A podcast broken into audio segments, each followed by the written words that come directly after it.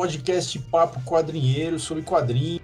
Nós somos os quadrinheiros e esse podcast a gente está fazendo uma sequência aqui uh, que retoma um pouco uma, um, os vídeos que a gente fazia no nosso canal, que é Guerra dos Roteiristas. Uh, antes da gente apresentar quem vai ser, quem vai brigar com quem hoje aqui nessa guerra, uh, queria lembrar vocês de acessar as nossas redes sociais, principalmente o nosso blog, no quadrinheiros.com. Uh, a gente também está no Facebook, está no Instagram e tem o nosso canal no YouTube, que tinha essa série antiga aí, uh, Guerra dos Roteiristas, mas tem muito mais conteúdo. Uh, YouTube barra Os Quadrinheiros. E aí, para começar, a gente vai falar dessa rodada de apresentação. os, os contendores, como é que chamam esses contentores? Não sei. ajuda aí, ajuda aí. O Não, é Peter Milligan é? e, e Mike Carey, caralho os, os lutadores os da noite. e os Mikeros. É esse, Mike e Peter Milligan. Mas logo vocês vão saber mais sobre eles. Vamos à rodada de apresentações. Eu sou o Picareta Psíquico e é muito quadrinho alternativo. Aqui é o Nerd Bully, Bruno Andreotti, e eu vou ser o Orelha no programa de hoje você não sabe o que é a orelha, vai no nosso canal lá no YouTube, os quadrinheiros, além da Guerra dos Roteiristas, vocês vão poder ver. Vejam também uma série antiga chamada Quadrinheiros Explicam, que tem um episódio ali que é dedicado a explicar o que é orelha. boa, boa. E eu sou o Góis Murdock e essa guerra tá difícil porque eu gosto dos dois roteiristas. Bom, eu sou o John Holland e hoje eu já vou começar dizendo aqui que eu vou falar do roteirista vencedor. E se não for vencedor, eu vou querer recontagem de votos, tá ok? tá ok. Tá ok.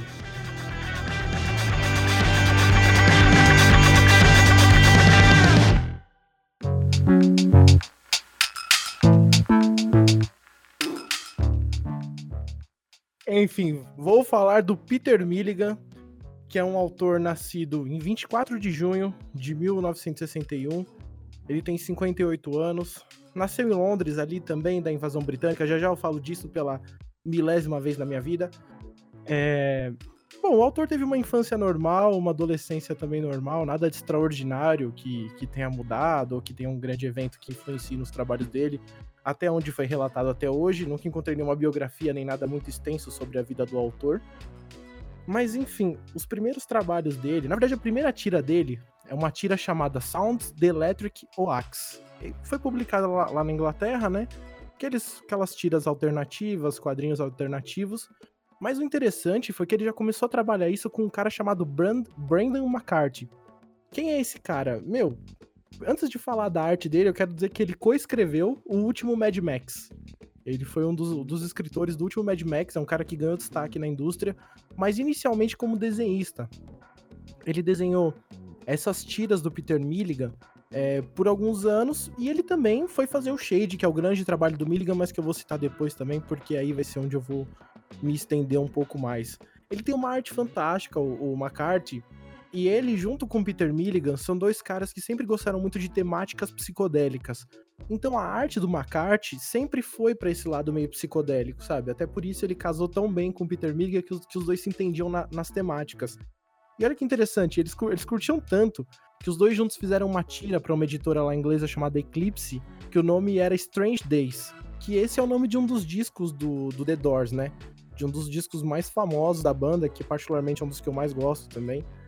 É um disco fantástico e que foi também inspirar o Shade, mas depois eu falo disso. Mas é, só gente sóbria.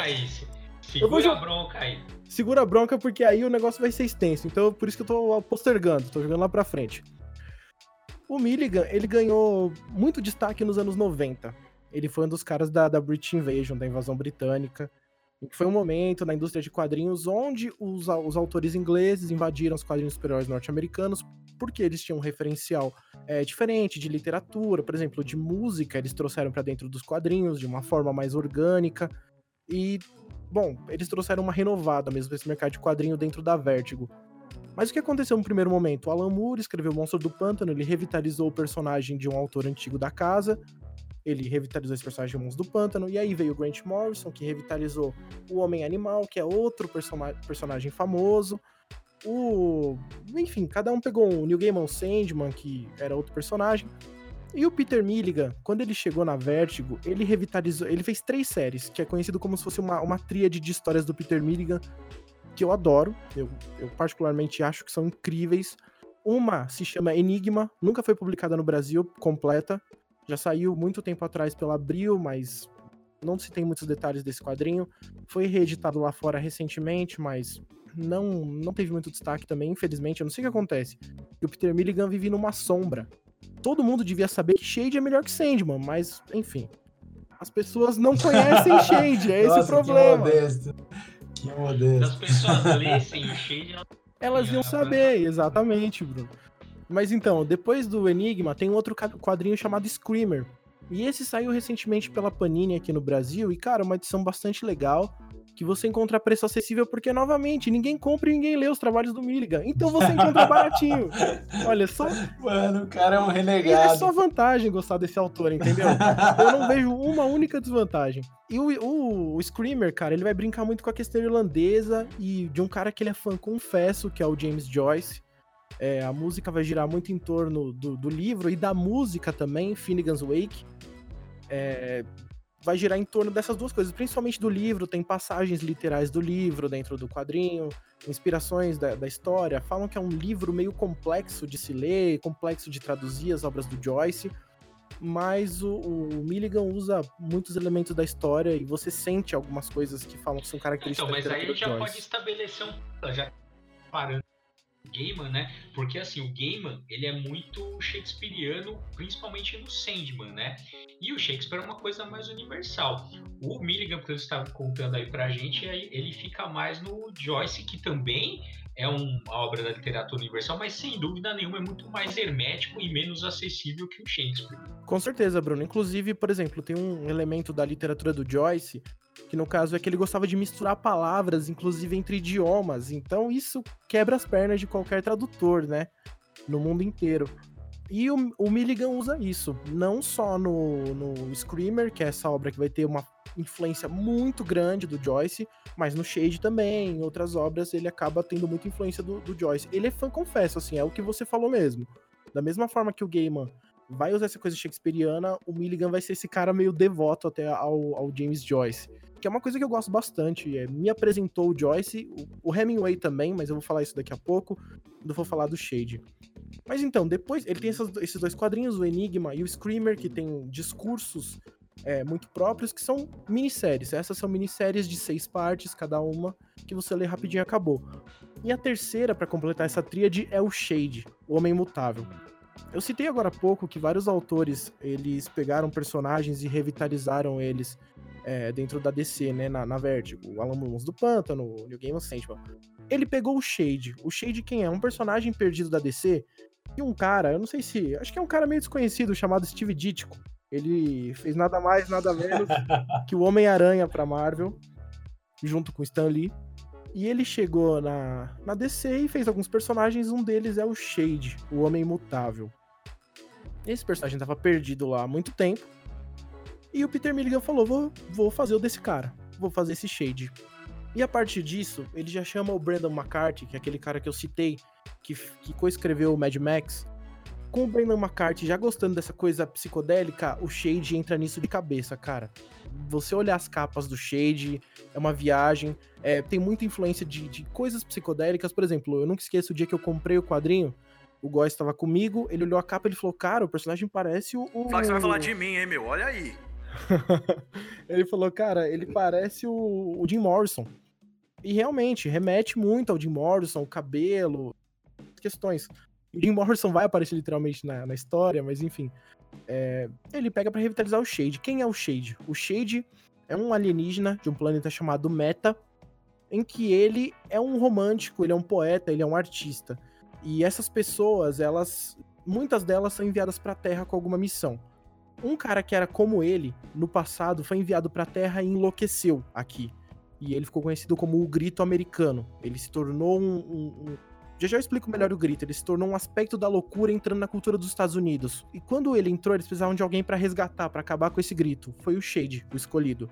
Então o que acontece? Não, o Shade. Não, beleza, já fica com esse, com esse, com esse preâmbulo aí, porque a gente também precisa falar. Se eu te conheço, Mike Carey, e também precisa falar das outras. Começado nessa. É, né, com, com, essa pegada da Vertigo e tal, ele fez coisas, assim, também nos quadrinhos mais, é, mais comerciais ainda, né? Porque, assim, ele não teve, não vende grandes coisas quando ele tenta ser um pouco mais autoral, mas ele fez coisas bem, assim, bem do mainstream mesmo, uh, como, por exemplo, os Lanternas é, Vermelhos é dele, Uh, já trabalhou com Wolverine, com X-Men, X-Men, exatamente. Já, então... já. Liga, Liga da Justiça Sombria. É, eu tô, eu tô imergindo aqui no Shade, porque para mim, pelo menos particularmente, eu vejo como uma grande obra do cara, sabe? Então eu vou. Geralmente eu fundo, mas eu já tô finalizando aqui o que eu tô, que eu tô citando dele. É, o Shade, ele vai ser esse cara, e aí, para vir pra Terra, ele vai ter um banho de imersão cultural. E nesse planeta, dele, nesse planeta deles, eles escolhem um ser humano que vai ser descartado pela humanidade para que esse corpo seja utilizado. E no caso do Shade, é um cara que assassina uma família, ele tá na cadeira elétrica, o Shade entra no corpo dele e a partir disso começa a história.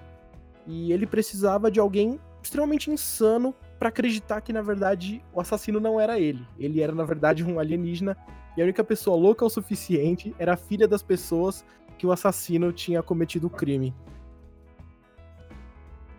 Que, o assass... que light, é. né? Uma historinha, uma historinha leve, assim. Pra, não, é bem. Começa bem pesado. começa bem pesado, mas o que acontece? É, depois disso, enfim, eles dois acabam ficando juntos, e aí o grito americano, como eu tem esse aspecto de loucura, que é a loucura nesse caso? A loucura vai entrar em algum aspecto dos Estados Unidos e discutir um problema social. É isso, esse primeiro arco. Esse primeiro arco dura os três primeiros encadernados saíram no Brasil. Que é o que? Vai, por exemplo, entra na questão dos mendigos e aí discute como isso é tratado nos Estados Unidos. É, tem um ponto que entra numa esposa submissa e vai tratar como isso é discutido nos Estados Unidos tem a morte do Kennedy. Eles vão tratar um, uma possível teoria do que matou o Kennedy, sabe? Então, é, a loucura hum. vai ser esse aspecto é, dentro dos Estados Unidos. É isso, né? exatamente. Americana. E aí, depois disso, o quadrinho sempre com essa pegada psicodélica, e aí aparece, por exemplo, o, o Jim Morrison, tem uma história dedicada a ele, que ele aparece literalmente na história.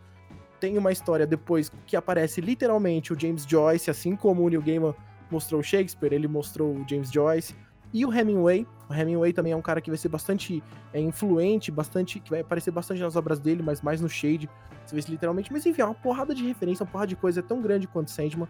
E a gente pode, pode perceber isso para quem lê o quadrinho, que infelizmente chegou para quase ninguém. Nem a própria DC republicou a obra do cara. Saíram só três volumes e morreu nisso. E é engraçado, porque, por exemplo, eles pegaram o personagem e reviveram ele agora em um novo selo no Young Animal, que já acabou também.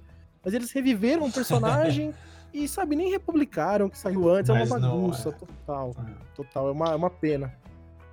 Então, e agora que você contou toda a história, ninguém vai comprar, pô. Ah, não, agora que fica bom, fica mais interessante, a galera pelo menos se interessa. Mas ninguém compra de qualquer jeito, entendeu, Bruno?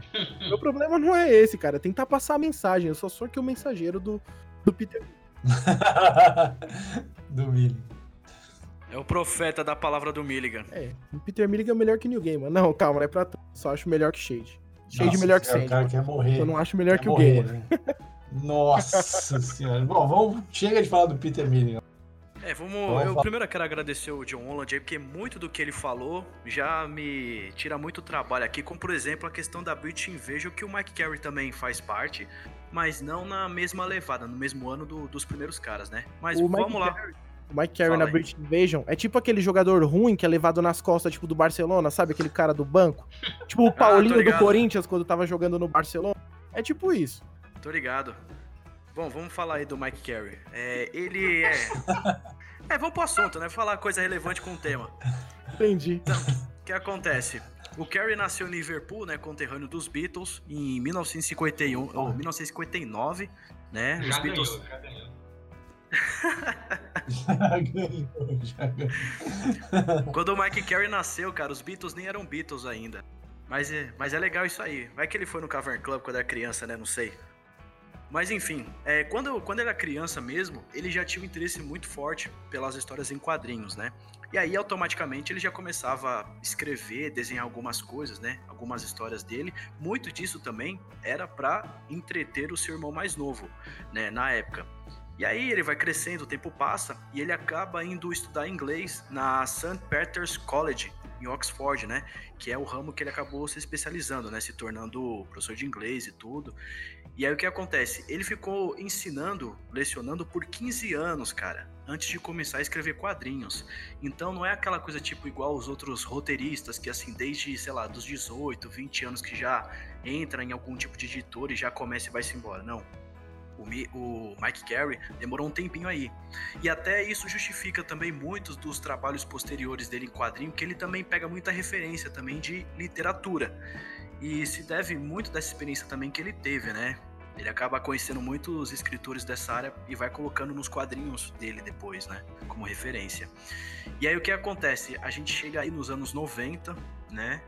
E aí, ainda na Inglaterra, o Carey, ele começou escrevendo assim coisas menores, né? Então ele começou na 2000 AD, que assim é uma editora de quadrinho muito clássica na Inglaterra, né?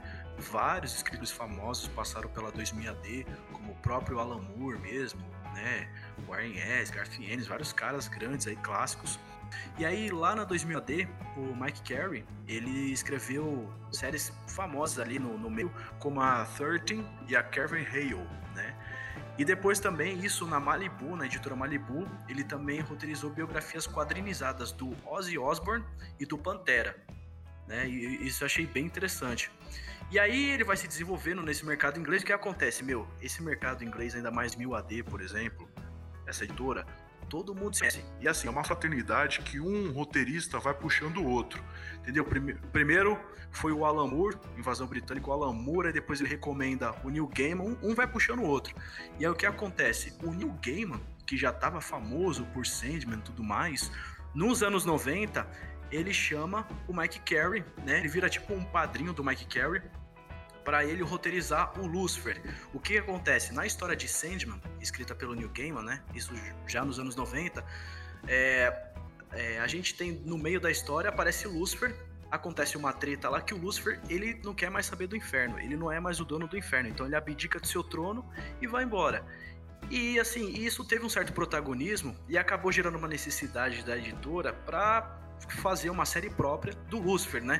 Que até uns anos atrás acabou ganhando série na Netflix e tudo mais, que é meio que contando essa história depois, o que aconteceu com o Lucifer depois que ele deixou o inferno, né? Então, o Mike Carey, ele ficou responsável por dar essa continuidade, de escrever essa série.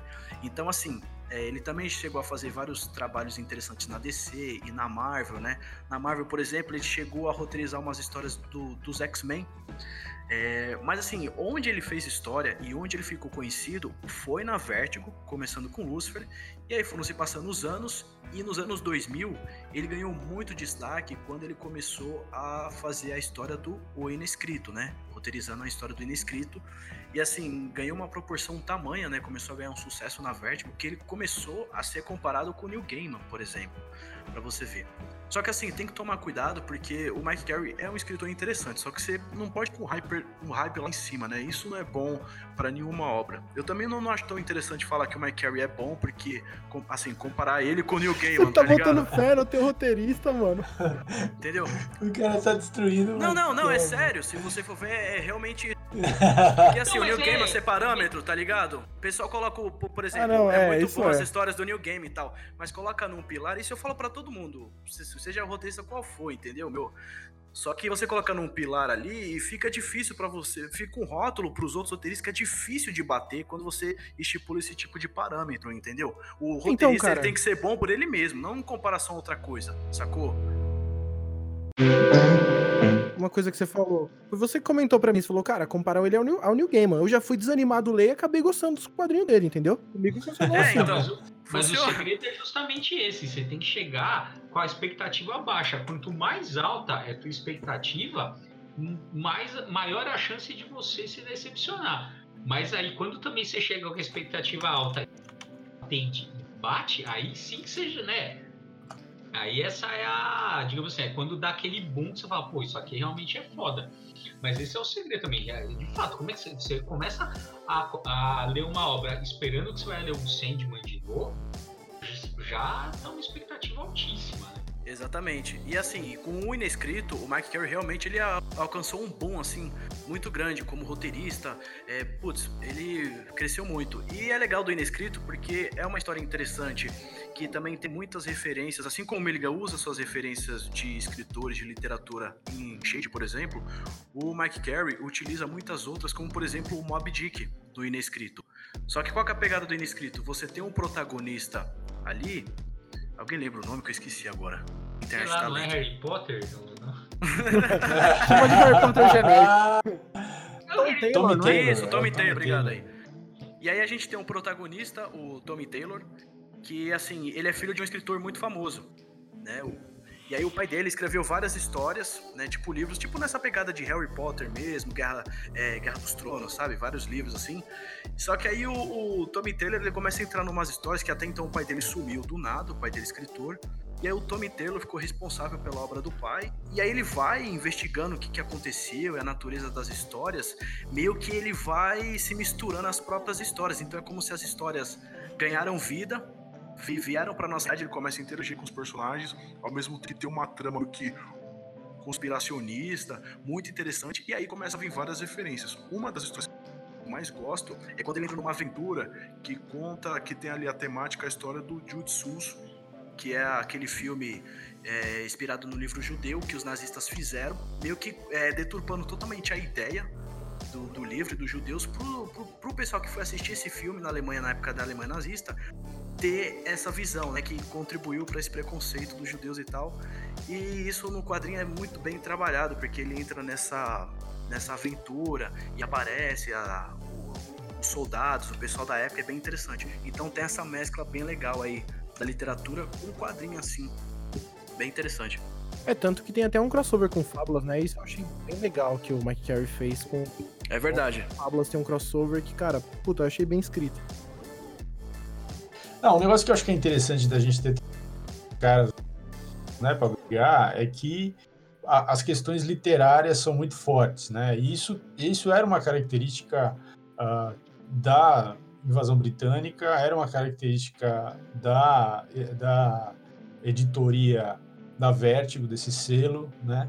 Uh, então, eles tinham essa, essa intenção, eles tinham essa ideia e autores que tinham essa, essas outras referências uh, muito bem-vindos assim, para escrever uh, os roteiros da Vertigo, uh, porque o quadrinho de super-herói, como a gente né, sempre fala, é, é um, uma coisa que tem muita autorreferência, né? porque são tantas décadas de, de história que os personagens têm que os, os novos que vão chegando e que estão dentro de uma cronologia, que tem um monte de limitações do que, que eles podem fazer com aquele personagem, eles acabam fazendo muita homenagem aos e, e, referências ao que já foi escrito no passado daquele personagem. Então, o quadrinho super-herói ele tem uma característica que é uma, ele se autorrefere muito o tempo todo. Né? Ele olha para tudo que foi produzido uh, nele mesmo e, e, e, usa aquilo e reusa e tal.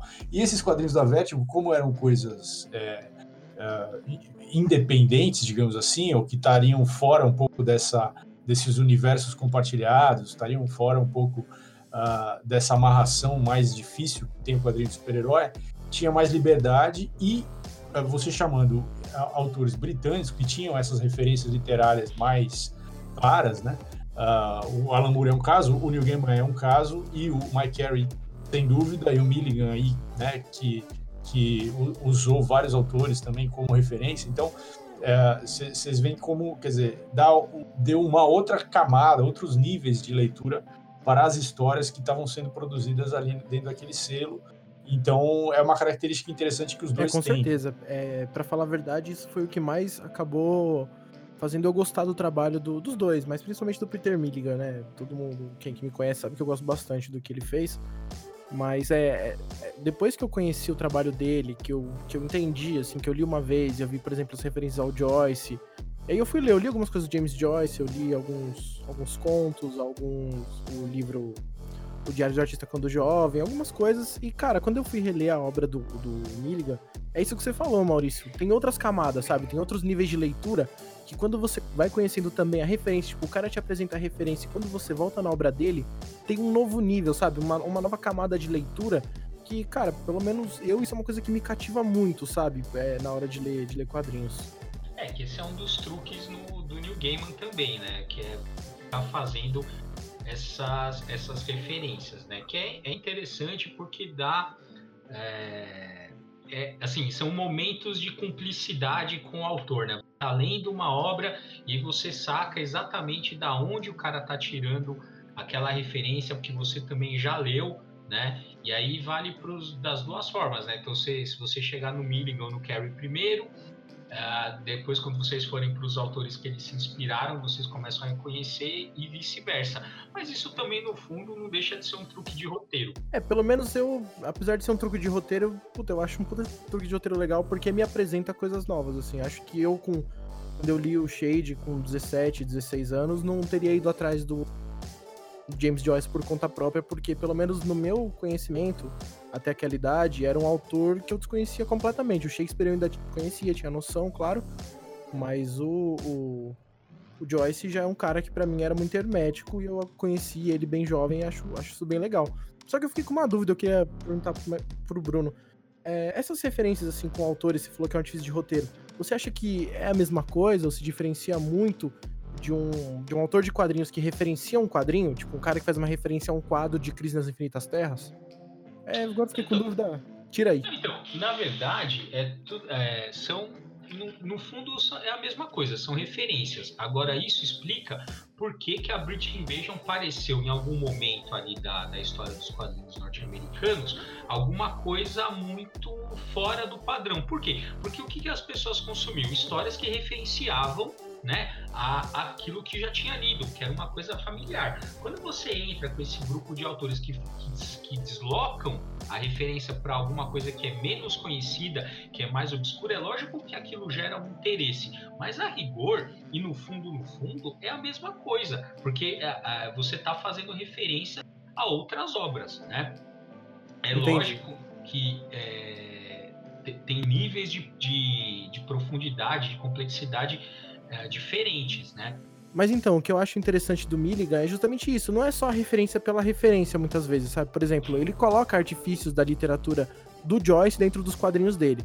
Eu, eu acho isso bem legal. Eu, eu só queria fazer um comentário agora um pouco mais ácido, que como o Bruno comparou aí o, o Milligan ao, ao Gaiman, eu queria que pedir para que colocasse não, aqui um adversário. É, aqui é carry. Então, mas é o que eu vou dizer. Eu queria que colocasse um adversário à altura do meu roteirista, porque eu não quero que fique tendo que citar outro pra defender esse cara. Eu quero. aí agora é com, o Góis aí, mano. Então, mas o que eu quero, eu quero é o roteirista, não a migalha do roteirista, entendeu? Eu não quero um cara que fique comendo a migalha, não. pegando ali a rebarba. Eu quero um cara que de fato pra discutir com o meu roteirista. É, é por, é por isso que você tem que ler Mano. o. Aí você escolhe o que você gosta, que é pra criticar o que você não gosta também. Entendeu? Não, não foge da raia não, Góis, porque aqui é a treta. Você tem que dar não, Sacou? Isso aí, não é esse bagulho de ler bonitinho, não. É. Eu quero que me coloque aqui um roteirista de verdade. Vocês me propõem um debate com um dos meus roteiristas favoritos da Vertigo e me vem com migalha? Com o maluco que escreveu migalha de New Game em, em em Sandman, que é Lucifer. Escreve um, um gibi mais ou menos ali autoral da Vertigo. Me traz um roteirista de verdade, pelo amor de Deus, Quem é um roteirista de verdade para você? Ah, o Neil Gaiman da vida, né? Por que? Se nem você não, tá gosta. Tá bom, você quer um... Não, vai, o Costa também tá fugindo da raia aí. É, então tá, vamos um argumento concreto. O Mike Carey vendeu bem mais. É, é um sucesso comercial, tipo, coisa que o, o Milligan nunca conseguiu.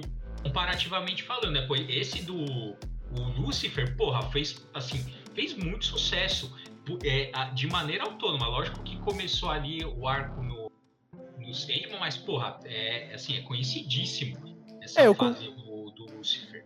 Né? E boa pra caralho também. Eu discordo em partes porque o Milligan escreveu o final de Hellblazer, que não é ruim não, Tem, tem partes ruins, mas deram na mão dele para fechar a história mais importante do selo Vertigo. Que é, vendeu pra caralho. Não, tudo bem, mas é, digamos assim, o Lucifer também, do jeito que o Gaiman entregou pra, pro, na mão do Mike Carey, era um. Assim, ele tinha desenvolvido muito pouco, foi ele que desenvolveu. Não, é. Não, isso é, é verdade, é. Eu tô, eu tô batendo aqui no Milligan, tô só enchendo o saco. Não, tô, tô...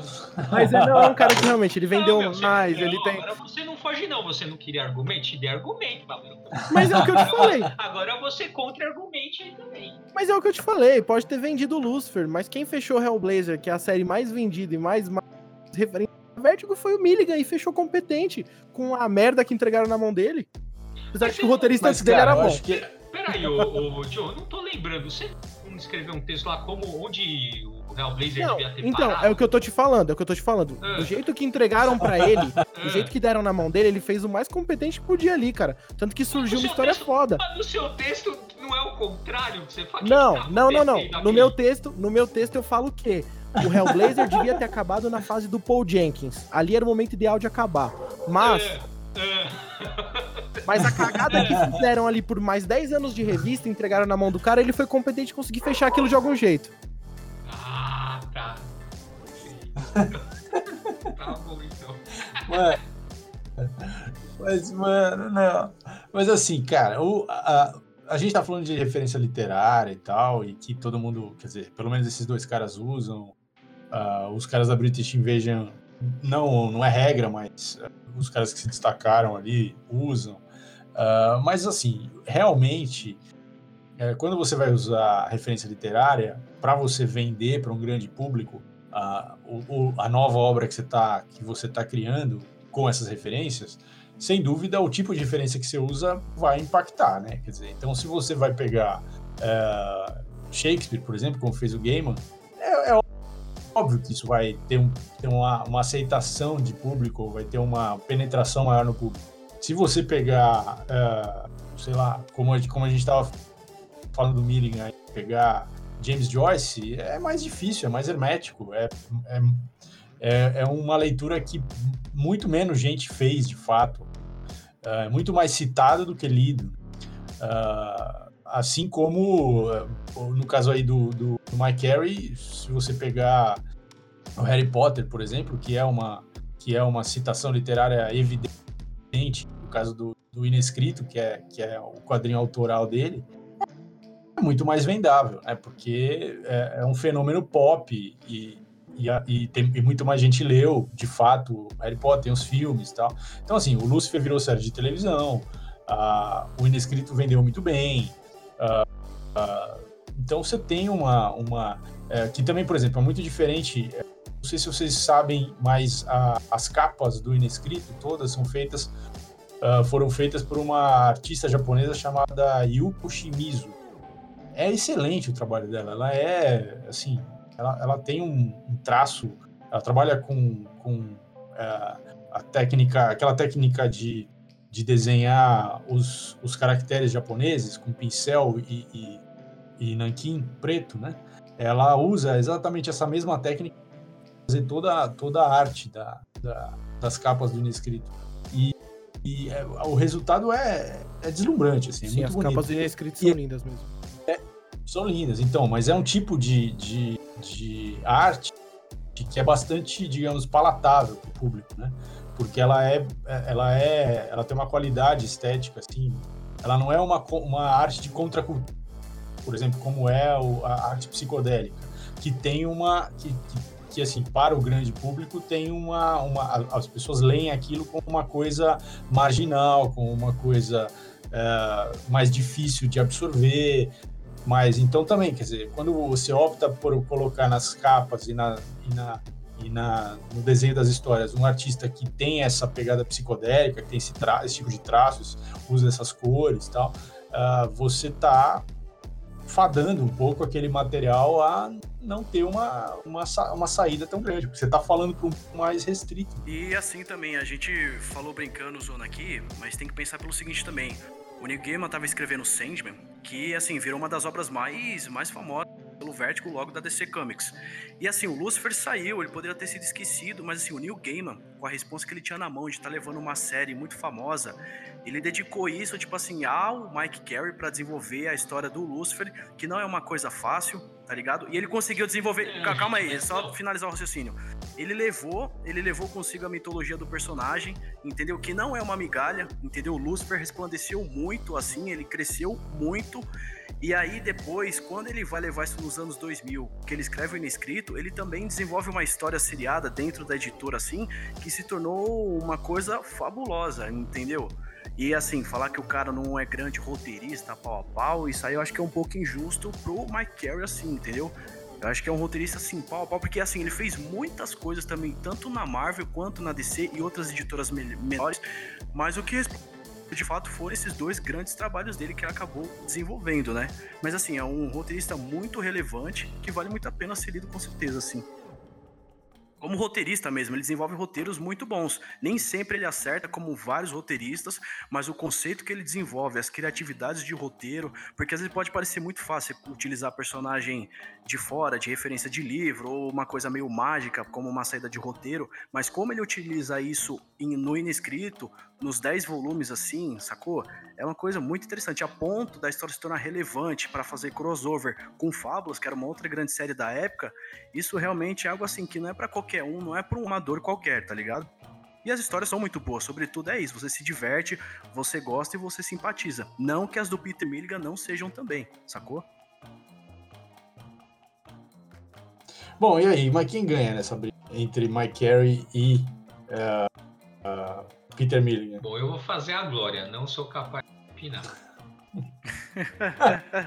ah, não! Uma abstenção, é isso? Que Ed, o cara vai se abster de votar, meu. Eu, eu, eu, vou ficar com o Mike Carey. Eu fico com ele. Bom, o do João nem vale, né?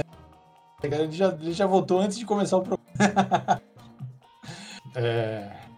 Bom, então eu, eu, eu, só vou votar no Peter Milligan porque eu assisti aí recentemente saiu foi a música do Bob Dylan que fala sobre o assassinato do John Kennedy, uma música de 17 minutos que ele vai narrando uma história longa. E como é uma música cheia de poesia e de referências assim, uh, imagens interessantes e tal, mas é uma música bem depressiva, né? Porque tá falando da alma americana e tal. E eu, assim que eu ouvi a música, eu lembrei do arco do Peter Milligan é, no Shade, que fala exatamente do assassinato do John Kennedy e tal. E, e tem muita relação entre a música e, a, e, a, e esse arco aí. Uh, e, e, assim, é realmente é genial esse arco. É muito, muito bem escrito, muito inteligente. Uh, então, por isso e porque eu acabei de ouvir essa música e está está fresco assim, então eu vou votar no Peter Milligan. E aí o Peter Milligan ganha por dois votos a um. Peraí, não, eu queria fazer meu comentário. Então faz, meu Enfim, para dar meu voto aqui, eu queria fazer duas considerações bem rápidas sobre o Mike Carey, porque, enfim, como o Góes falou, é um roteirista que a gente tem que ter respeito também, alguma coisa, né? Mas eu queria falar sobre as capas do Inescrito, que são muito boas, mas não, são, não é ele que faz. E. Vou fazer só esse comentário mesmo que tá bom, porque o Peter Milligan é um puta roteirista foda. E não vou ficar lutando com migalha aqui, não. É migalha assim, boys. Eu, eu eu sei que tem que respeitar todo ser humano, mas eu não consigo. Traz o New, New Gamer que aí a gente conversa. É Peter Milligan, já sei que ganhou, não quero nem saber o resultado. Se perder, vai ter recontagem e acabou, é isso. Então, galera, é isso. Esse foi mais um uh, Papo Quadrinheiro, Guerra dos Roteiristas. Ficamos por aqui, lembrando vocês de acessarem quadrinhos.com, as nossas redes sociais, Facebook, Instagram e o nosso canal no YouTube, obviamente uh, YouTube barra Os Quadrinheiros.